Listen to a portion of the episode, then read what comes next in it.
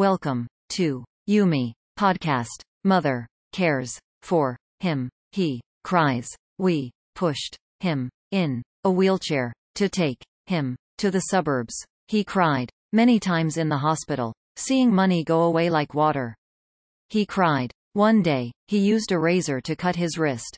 After receiving emergency treatment for five hours, he had just returned from the dead, very tired, and very desperate.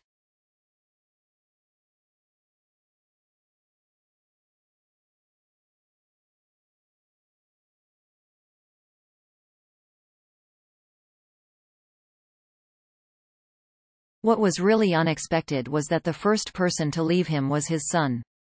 His son rarely visited him, not even showing his face once. Every time he called, he said that he was on a business trip and would visit him when he returned. What surprised me even more, my mother also suggested to me at this time that she wanted to break up with him. The two were originally unregistered. It was just a matter of slapping one each in each direction.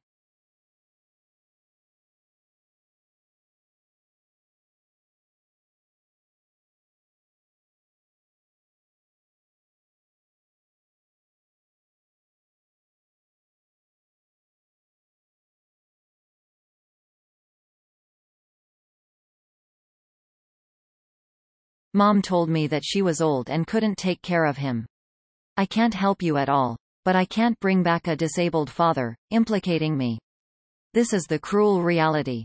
I didn't want my mother to be an evil person, so I had to ruthlessly play the villain, deciding to come and talk about this breakup myself. I told him, still lying on the hospital bed, that Uncle Fuck, mother and daughter are sick.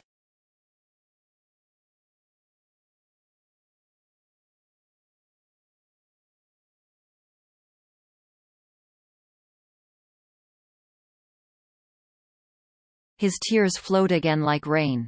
I struggled to continue the cruel words. You know, my mother is old, too. These days, how she treats you, you have already seen. He continued to cry and nodded.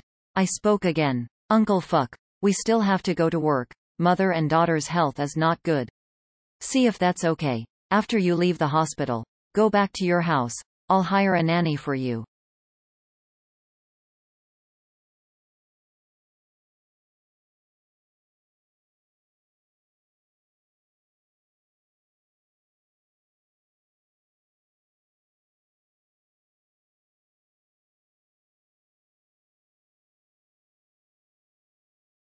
Of course, the money will be paid by me. I will also visit you often. When it comes to this, I don't cry anymore. He nodded repeatedly, speaking gratefully. If so, great. If so, great. No need for a nanny, really. I walked out of the hospital campus with tears in my eyes, not sure if it was a feeling of relief after being released, or an unspeakable torment in my heart.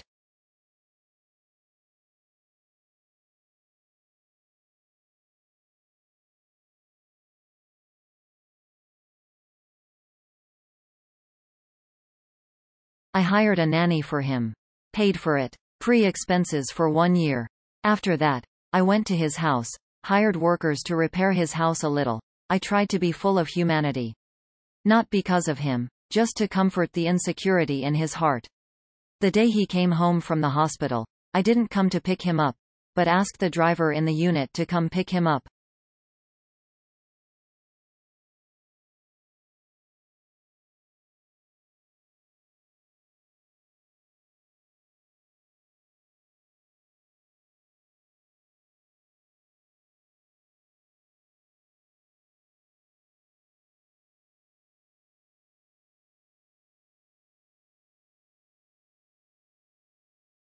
The driver after returning told me that Uncle Fuck asked me to say thank you to him, and said that even his own son could not do that. These words, which comforted me somewhat, relieved me somewhat, but this kind of consolation was inherently short-lived.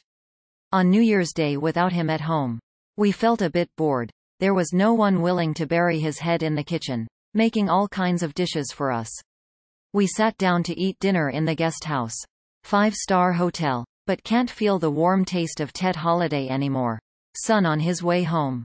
I want to eat carp made by grandpa. My wife winked at her son to stop talking, but he became even more violent.